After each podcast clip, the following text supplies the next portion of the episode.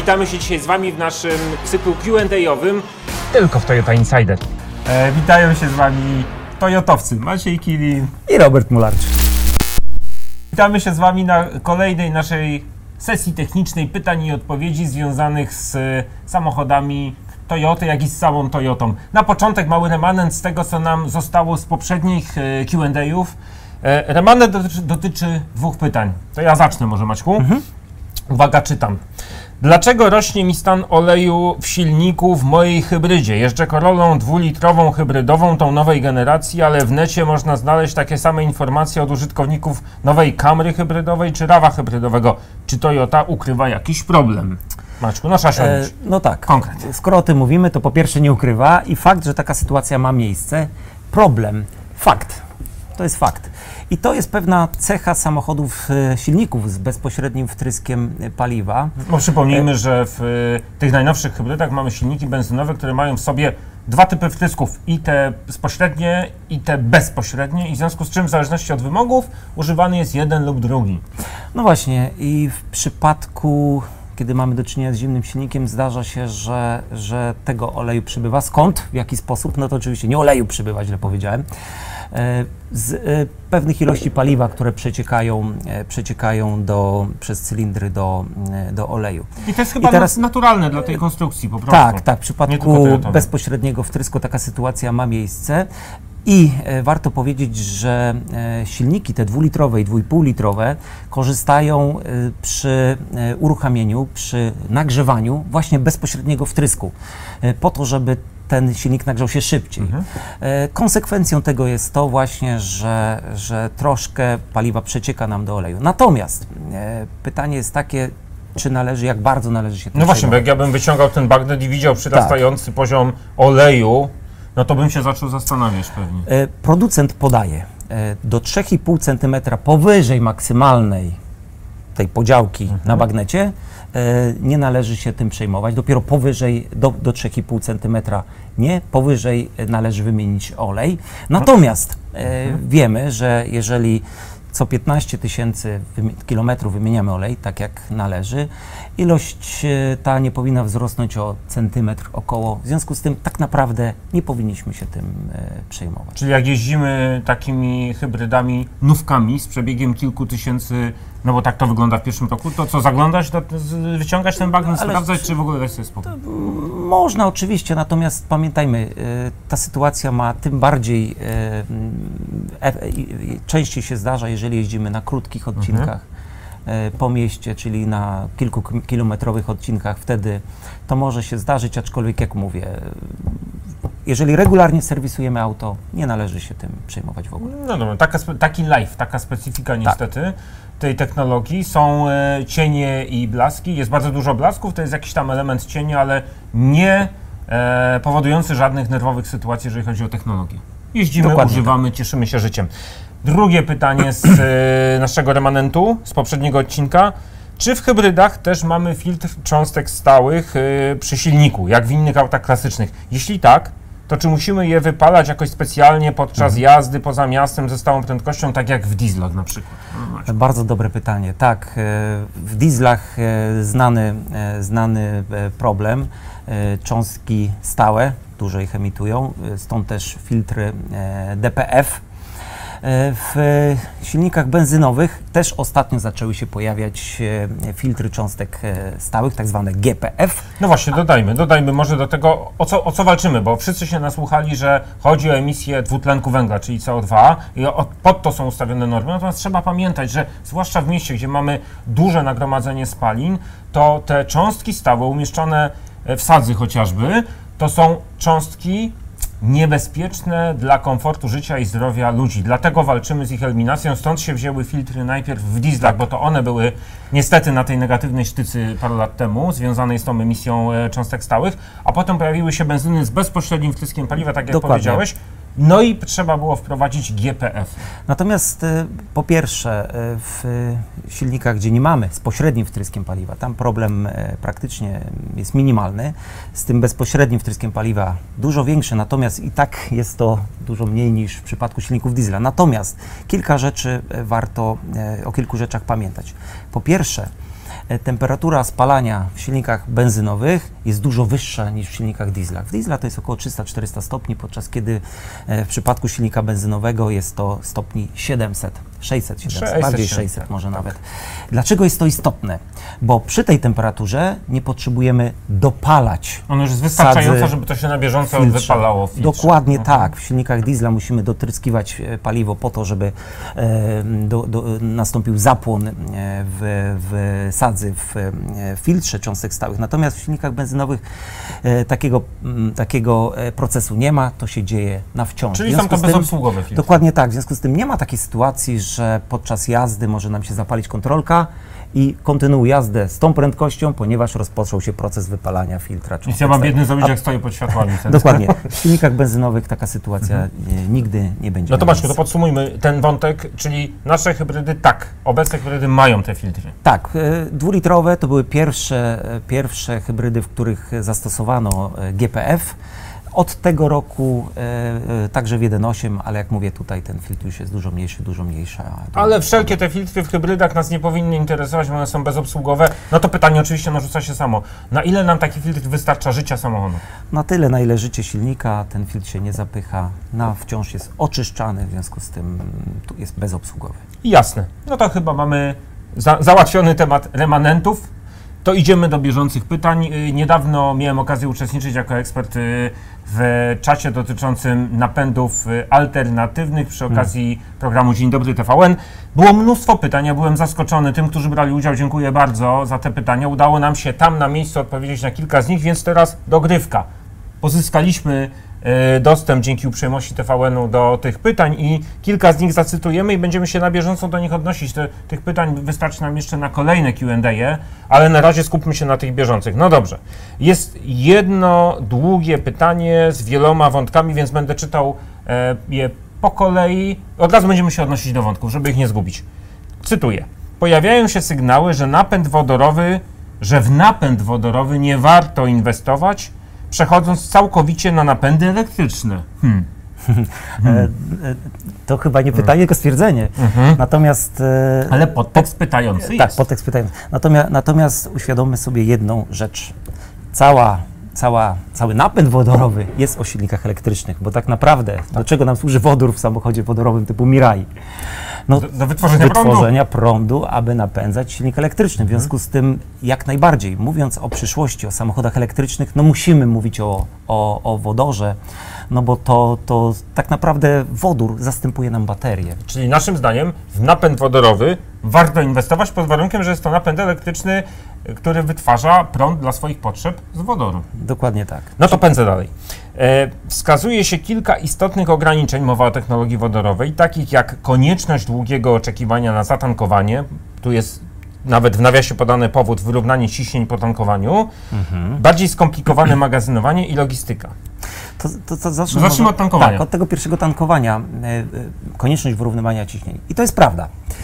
E, natomiast tutaj mm, ten pan bądź pani, która poruszyła ten problem, odnosi się do stacji, do stacji wodorowej tak zwanej Mobilnej. mobilnej właśnie, czyli prostej, taniej stacji, która jest takim rodzajem s- subst- substytutu Tak, e, tej poważnej, dużej. dojrzałej stacji e, wodorowej. W dużej stacji wodorowej, takiej klasycznej, e, jaką za chwilę będziemy mieli, e, mam nadzieję także i u nas, e, ten problem nie występuje. Tankujemy samochód około 3 minut, tak jak paliwo, podjeżdżamy za chwilę następny. I kolejne auto może praktycznie natychmiast po odjechaniu tego pierwszego tankować, bo tam Tak nie jest. potrzebujemy tego dodatkowego czasu na wspomniane wyrównanie ciśnień. Tam jest system dużo wydajniejszy, sprawniejszy właśnie, bo- i on pompuje na bieżąco.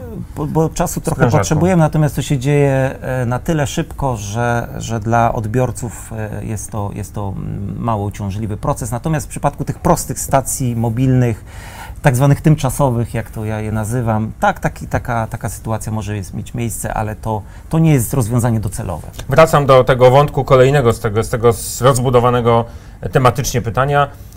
Czy z wodorem mamy do czynienia przy wodorze z bardziej skomplikowaną e, logistyką i magazynowaniem wodoru? No to ja może zacznę. E, Z tym wodorem to oczywiście jesteśmy na początku tej ścieżki. Trzeba o tym pamiętać, że my dopiero wdrażamy wodór dla potrzeb wytwarzania z niego energii elektrycznej do napędzania pojazdów elektrycznych, bo to o to chodzi. Ale w związku z tym E, my możemy, nie wiadomo pewnie o tym na razie jeszcze tak oficjalnie i, i, masowo, ale my wodór możemy wytwarzać sobie nawet na naszej stacji tankowania wodoru, jeżeli mamy odpowiednią infrastrukturę. I oczywiście, jeżeli nie, nie działamy aż tak na, maksymalnie masowo, to znaczy do pewnej liczby tankowań w ciągu dnia jesteśmy w stanie spokojnie sobie taki wodór produkować na miejscu przy stacji. Wtedy nic nie wozimy, jedynie go magazynujemy. To prawda, poza tym transportowanie wodoru, jak każdego innego gazu, może odbywać się gazociągiem, może. w zbiornikach, statkami, Może. Jest to e, bezpieczne samochodami. Natomiast szczelne. tak, pamiętamy, że jesteśmy na początku drogi, tak jak powiedziałeś, w związku z tym ta technologia wciąż jest rozwijana i z każdym rokiem postęp będzie coraz, coraz większy. Stąd też nie sądzę, że za, za, za kilka chwil, kiedy naprawdę tych samochodów wodorowych będzie dużo i wodór będzie nie tylko napędem e, takim przyszłości, ale teraźniejszości, wtedy ten problem już całkowicie zostanie wyeliminowany. No i mamy kolejne, kolejne stwierdzenie z tego, pyta, z tego pytania, wątku właściwie. Obecnie większość produkcji wodoru niestety pochodzi z emisyjnych źródeł, a nie z tych odnawialnych, czyli z OZE. No to fakt. Tak, to fakt. Znaczy, po pierwsze, zadajmy sobie pytanie, do czego w tej chwili wodór się produkuje? Do czego? Bo to jest, e, do czego jest używany? No do przemysłu, do produkcji przemysłowych. W związku z tym celem e, nadrzędnym było to, żeby produkować go jak najtaniej. Stąd też, e, stąd też wodór produkowany jest z paliw kopalnych, to prawda. To jest ten szary wodór. To jest ten szary, to jest ten też. szary wodór, tak, który, który jest najtańszy też. I, i, i, i, i, i, tak faktycznie, faktycznie jest. Natomiast oczywiście są jeszcze dwa inne rodzaje sposoby pozyskania e, wodoru. Gdybyśmy to zrobili, e, na przykład starali się przechwycić całe CO2, które jest emitowane podczas e, produkcji z węgla, albo produkowali go też z gazu, pozyskując e, CO2, filtrując, no wtedy taki gaz byłby już, znaczy taki wodór byłby dużo, dużo bardziej czysty, zresztą nazywa się niebieskim bądź błękitnym, po to, żeby go odróżnić. Ale najbardziej ekologiczny zdecydowanie jest wodór zielony, czyli wodór pozyskiwany z elektrolizy wody. E, przy użyciu, e, przy użyciu odnawialnych e, źródeł energii, czyli bądź wiatraków, bądź też baterii słonecznych. I ten wodór jest w 100% czysty, w 100% ekologiczny, ale no warto powiedzieć, że aktualnie jest on oczywiście też i najdroższy. Pozyskanie jego w ten sposób kosztuje zdecydowanie najwięcej. Tylko znowu wróćmy do tego, co mówiliśmy przed chwilą. Jesteśmy na początku drogi. Technologia bardzo szybko się rozwija. W tej chwili z każdym, z każdym miesiącem nawet pojawia się nowe rozwiązanie, które powoduje, że te sposób pozyskania em, zielonego e, wodoru jest coraz tańszy. Kolejny raz zostaliśmy zapytani, a właściwie ja zostałem w czasie tego czatu za, zapytany o baterie ze stałym elektronitem. Cytuję. Wspominał Pan o bateriach ze stałym elektronitem. Wiem, że prace od dawna trwają, to fakt. Inne firmy tak, także prowadzą badania w tym kierunku, to też fakt.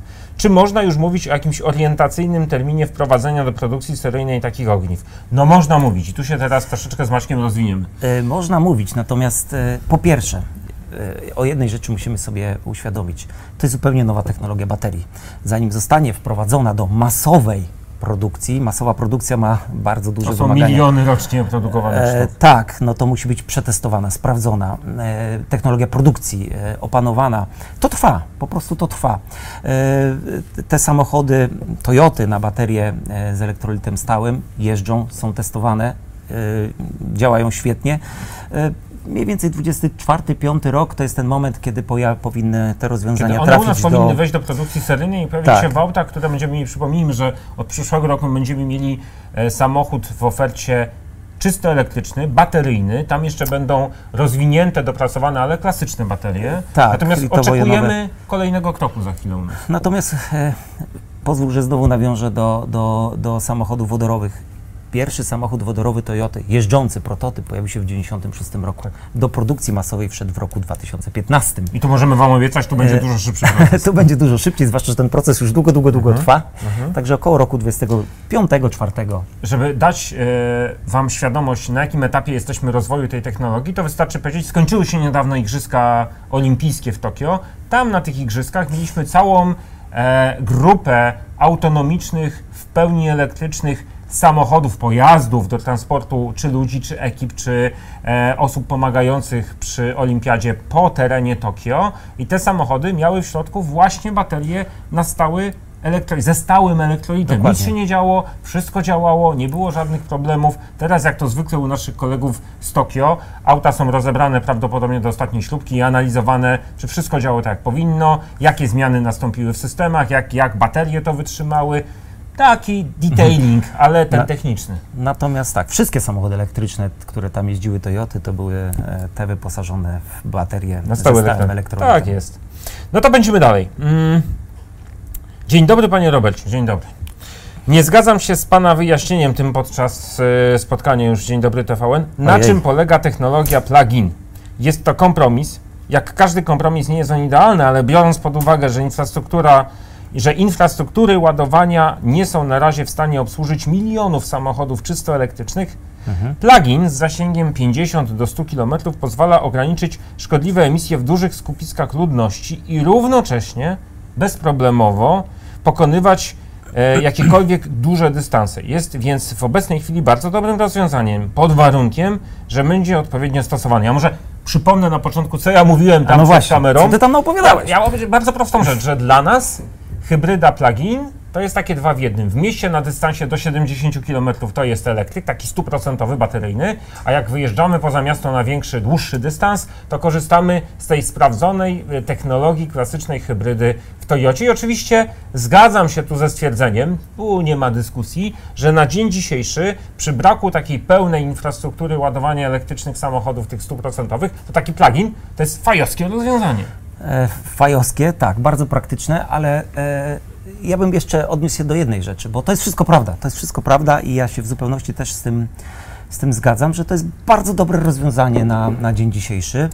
Natomiast e, warto się odnieść do tego, w jaki sposób użytkownicy korzystają z no to, samochodów to jest typu, to ostatnie kluczowe zdanie tej wypowiedzi. Pod warunkiem, że będzie odpowiednio stosowany. To A no, właśnie, a tego. no właśnie, bo mm, jest bardzo dużo badań na temat tego, jak użytkownicy się zachowują. E, W Europie. Po- powiem Ci, Robercie, że 48% klientów indywidualnych, którzy kupili za własne pieniądze hybrydę plug-in, ładują ją e, regularnie, korzystając z silnika elektrycznego. To z pozostałymi 52%. A no właśnie, nie ładują tego e, dużo rzadziej, bądź nawet, e, nawet, nawet w ogóle. Powiem Ci, że podczas pierwszego przeglądu około 7% ludzi nawet nie wyjęło nigdy kabli, więc po co kupować plugina? Ale nie o tym chciałem powiedzieć, bo sytuacja wygląda jeszcze inaczej, jeżeli spojrzymy na użytkowników firmowych, posiadaczy samochodów Ja wiem, do służbowych. czego bijesz, dlatego że w Polsce to są głównie auta sprzedawane, znaczy kupowane przez firmy. Tak, tak, tak. I tam sytuacja wygląda em, inaczej, jeszcze gorzej, bo tylko 18% takich użytkowników samochodów służbowych regularnie ładuje je e, w domu. Dlaczego? No to pewnie są różne powody ku temu, natomiast e, efekt końcowy jest taki, że te samochody no, jeżdżą głównie na, jako silni, z silnikami, jako sil,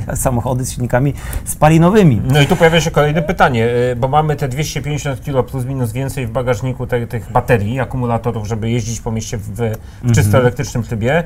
No i teraz tak obciążony samochód, no musi się wykazać, jeżeli go nie ładujemy, jeździmy na pustej baterii, jakąś tam ekonomiką. No i, i co z tym fantem zrobić? E, no tak, a to znowu, to zależy, jakiego rodzaju samochodem jedziemy, jakiej, jakiego rodzaju hybrydą. Mhm. wiadomo, że w ramach hybrydy plug-in, to tak brzmi, że nie, nie, nie, wchodząc w szczegóły, jest bardzo wiele różnego rodzaju rozwiązań. Ja e, pozwól, że No to może mówił- mówmy o naszych rozwiązaniach. tak, o naszych, bo, bo tutaj się zdecydowanie czuję najbardziej komfortowo. Zresztą e, mamy w ofercie samochód RAV4 w wersji hybrid i hybrid plug-in. Czyli klasyk i plugin. Tak, skoro tak to nazwałeś. Klasyczna hybryda, skoro tak Mhm. już mówisz, i hybryda typu plug-in. E, co się dzieje w sytuacji, kiedy nie naładujemy baterii e, w, z gniazdka? RAV4 zachowuje się jak zwykła hybryda. Tak? W związku z tym tak naprawdę e, różnice są e, bardzo, bardzo niewielkie. Pomierzyliśmy to dokładnie. E, w przypadku RAVA 4 e, zużycie paliwa, no bo pamiętamy o tej masie, o której wspomniałeś, to jest około 250 kg więcej niż w przypadku zwykłego RAVA No, musi wzrosnąć do praw fizyki się nie uda Tak, natomiast to jest 0,1-0,2 litra na 100 km, ale uwaga, podkreślam po raz kolejny, mówię o rozwiązaniu tym stosowanym przez Toyotę.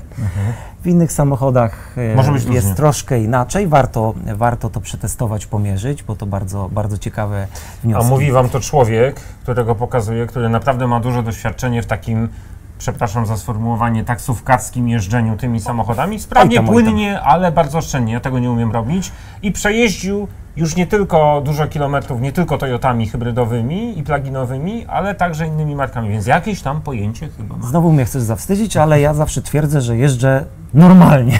nie, Dla nie- mnie nieosiągalnie. Okej. E, Przejdźmy do następnego pytania. Mm, witam, witam. W przyszłym roku planuję kupić nowy samochód. Czy powinnam, pani się tutaj do nas odzywa, zdecydować się na zakup hybrydy, hybrydy plug-in czy elektryka? Nie zmieniam często samochodów i fajnie jakbym, jakby służył mi przez dłuższy czas. Pytanie bardzo, bardzo, bardzo konkretne z jednej strony, ale z drugiej strony za mało wiemy o tej pani. No bo to znowu, to zależy. Gdzie będziemy jeździć, jak będziemy W jeździć tym jaki samochodem? sposób pani będzie eksploatowała ten samochód? Czy tylko w mieście, czy także poza? Czy ma pani możliwość ładowania samochodu w domu i w pracy idealnie?